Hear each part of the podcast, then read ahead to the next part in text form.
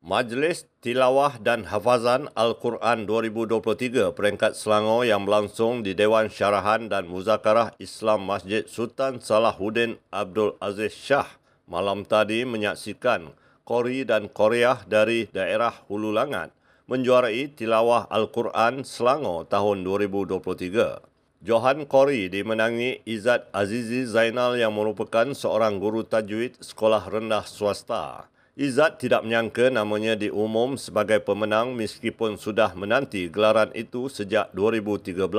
Sementara itu, Johan Korea dimenangi pengasas Pusat Pengajian Al-Quran Nur Ruzana Natiah Jaafar yang menyatakan beliau tidak sesekali berputus asa meskipun pernah cuti sakit selama lima tahun sebelum ini. Kedua-dua pemenang menerima wang tunai berjumlah RM15,000 beserta piala iringan sepesalinan pakaian dan sijil penyertaan. Mereka akan mewakili Selangor pada Majlis Tilawah Al-Quran Peringkat Kebangsaan tahun ini yang dijadual berlangsung di Batuwet, Pulau Pinang pada 11 Jun ini. Pada majlis tersebut, Duli Yang Teramat Mulia Raja Muda Selangor, Tengku Amir Shah, turut berkenan berangkat menyampaikan hadiah kepada pemenang. Turut hadir Setiausaha Kerajaan Negeri Datuk Haris Kasim, mewakili Datuk Menteri Besar Datuk Seri Amiruddin Syahri. Ha, dan memang perjalanan saya kali kan saya masuk dari 2013 so 10 tahun 2023 baru saya dapat rangkul uh, Johan Negeri dan memang sebenarnya perjalanan dia jauh. Dan memang uh, memerlukan kekuatan fizikal mental lah. Dengan latihan yang banyak, latihan yang lama berjam-jam lah kita punya kelas. Memang daripada 9 malam sampai 3 pagi itu biasa kadang-kadang memang nak tambahkan ilmu tu macam tu lah. Kena teruskan. Persediaan lah untuk bulan 6 ni. Persediaan dia saya akan teruskan juga belajar uh, untuk perkukuhkan lagi uh, ilmu taranum. Sebab uh, kemungkinan untuk peringkat kebangsaan ni uh, syarat yang baru yang telah dibuat di peringkat negeri Selangor ni mungkin akan dibuat juga di kebangsaan. Maknanya taranum tu kita tak dapat awal. Kita dapat dah nak naik pentas nanti. Jadi perlu persediaan yang rapi lah Jelajah kita Selangor Aidilfitri, daerah Sabak Bernam melakar sejarah tersendiri apabila mencatat kehadiran pengunjung melebihi 10,000 orang malam tadi. Datuk Menteri Besar Datuk Seri Amiruddin Syahri berkata, program ketujuh anjuran peringkat negeri itu juga menjadi program paling meriah berikutan mendapat sambutan ramai. Menurutnya lagi, program itu turut mencatat sejarah dengan penglibatan pemimpin masyarakat dan dianggarkan lebih 1,000 penduduk dari 12 kampung dalam Dewan Undangan Negeri Don Sungai Air Tawar menyertai program rewang yang diadakan pada sebelah pagi. Tambahnya lagi, sambutan yang sangat meriah ini antara petanda baik sokongan rakyat daerah Sabak Bernam terhadap pentadbiran negeri yang sentiasa prihatin dengan menambah baik pelbagai inisiatif bagi manfaat rakyat. Beliau berkata demikian selepas meraihkan program Jelajah Kita Selangor Aidilfitri daerah Sabak Benam yang berlangsung di dataran Tanah Lesen, Parit Baru, Sabak Benam malam tadi. Sebagaimana lazimnya Sabak Benam tidak mengecewakan dengan kehadiran yang sangat ramai. Malahan daripada gambar, daripada kehadiran, daripada mood semenjak daripada awal pagi tadi, saya boleh katakan Sabak Benam telah memberikan tunjukkan dan menunjukkan respon yang sangat baik khususnya daripada kehadiran dan juga keterlibatan komuniti bersama-sama. Dan uh, kemeriahan dapat dirasakan semenjak daripada jam 6 petang tadi sehinggalah sekarang uh, dalam lebih jam 10 malam orang masih ramai lagi dan ini uh, petanda dan petunjuk baik kepada negeri Selangor dan juga pentadbiran yang ada sekarang untuk uh, sokongan yang diberikan oleh orang-orang oleh masyarakat terutamanya orang Sabah Benar.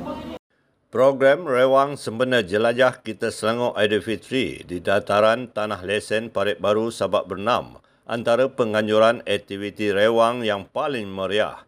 Datuk Menteri Besar Datuk Seri Amiruddin Syahri berkata, beliau dibesarkan dalam suasana kampung yang harmoni dan aktiviti rewang adalah amalan biasa dalam masyarakat.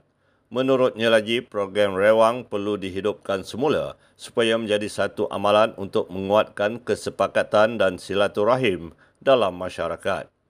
Beliau yang turut serta dalam program rewang sempena rumah terbuka Aidilfitri daerah Sabak Bernam meluangkan masa hampir setengah jam bersama penduduk untuk mengacau dodol dan memasak rendang. Kehadiran Amiruddin bersama Exco Kebudayaan Borhan Aman Shah disambut lebih 500 penduduk dan pemimpin masyarakat termasuk ahli Parlimen Sabak Bernam, Kalam Salan. Ya, memang ini antara yang paling meriah. Di Kelang juga tidak kurang, tapi uh, kita tengok nanti yang di Gombak sebab kita buat tiga tempat.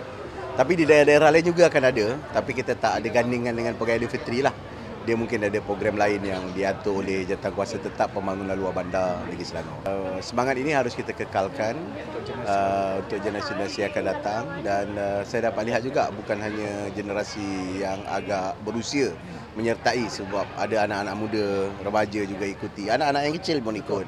Dan ini satu tradisi yang sangat baik yang harus kita kekalkan. Pusat Smart Desa yang dibangunkan di dua lokasi di Selangor bakal menjadi projek rintis kepada pembangunan penduduk luar bandar. Datuk Menteri Besar Datuk Seri Amiruddin Syahri berkata, pusat pendidikan di Kampung Sungai Air Tawar Sabak Bernam dan Kampung Endah Kuala Langat akan memberi manfaat kepada penduduk setempat, terutama pelajar sekolah.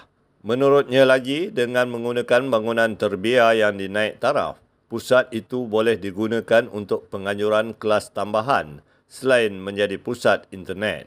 Setiap projek menelan belanja RM200,000 yang dikeluarkan Kerajaan Persekutuan namun dikelola Kerajaan Selangor. Beliau ditemui selepas melancarkan pusat Smart Desa Kampung Sungai Air Tawar bertempat di Balai Raya Kampung Sungai Air Tawar, Sabak Bernam semalam. Turut hadir Exco Kampung Tradisi Borhan Aman Shah serta ahli Dewan Negeri Sungai Air Tawar Datuk Rizam Ismail.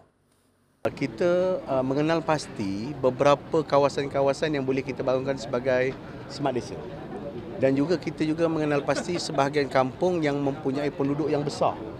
Dan kampung di dalam bandar. Sebab Negeri Selangor ni unik. Ada kampung tu dekat dalam bandar raya.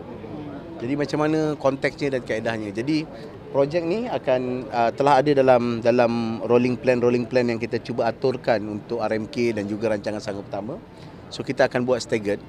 Namun begitu uh, projek pilot ni pentingnya apa untuk kita lihat bagaimana keberkesanannya ataupun bagaimana ia berjalan ataupun bagaimana ia memberi manfaat kepada masyarakat dan penduduk yang ada kat sini.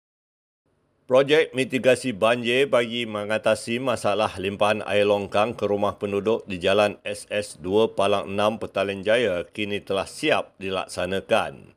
Ahli Dewan Negeri Kampung Tungku Lim Yi Wei berkata, kerja naik taraf longkang oleh Majlis Bandaraya Petaling Jaya pada akhir Ogos 2022 selesai sepenuhnya pada Januari lalu. Menurutnya, satu pintasan turut dibina pada longkang Jalan SS2 Palang 9 untuk mengurangkan aliran air yang tinggi dari kawasan pusat komersil upstream di Jalan SS2 Palang 10 sekaligus menyelesaikan masalah aliran air longkang melempah masuk ke rumah penduduk yang terletak di kawasan rendah setiap kali hujan lebat. Projek dengan peruntukan hampir RM100,000 itu melibatkan saluran longkang terbuka sepanjang kira-kira 500 meter. Beliau berkata demikian kepada pihak media selepas meninjau kawasan terbabit semalam. LPJ telah buat uh, ialah uh, memulakan kerja pada uh, kira-kira uh, akhir bulan Julai Ogos tahun lepas. Uh, first thing is to uh, clear downstream lah. So mereka telah uh, menaik taraf uh, longkang uh, dekat Masjid Aminah di bawah sebahagian downstream uh, dan juga uh, di blok uh, ini ada satu laluan uh, untuk uh, menambah satu crossing. Sebab uh, keadaan asal ialah longkang sebelah sini. Dia akan turun lepas tu dia turn corner. Ha. tapi kalau dia turn corner dia memerlukan lebih banyak space kan. So far uh, setiap kali hujan lebat uh, Kami akan berhubung dengan penduduk yang terkesan dan uh, so far kita tak dapat apa-apa aduan lah so boleh kata uh, case settle lah thankfully hmm. Sekian semasa hari ini. Teruskan mengikuti perkembangan Selangor menerusi platform digital kami dengan carian media Selangor di YouTube dan Facebook Selangor TV.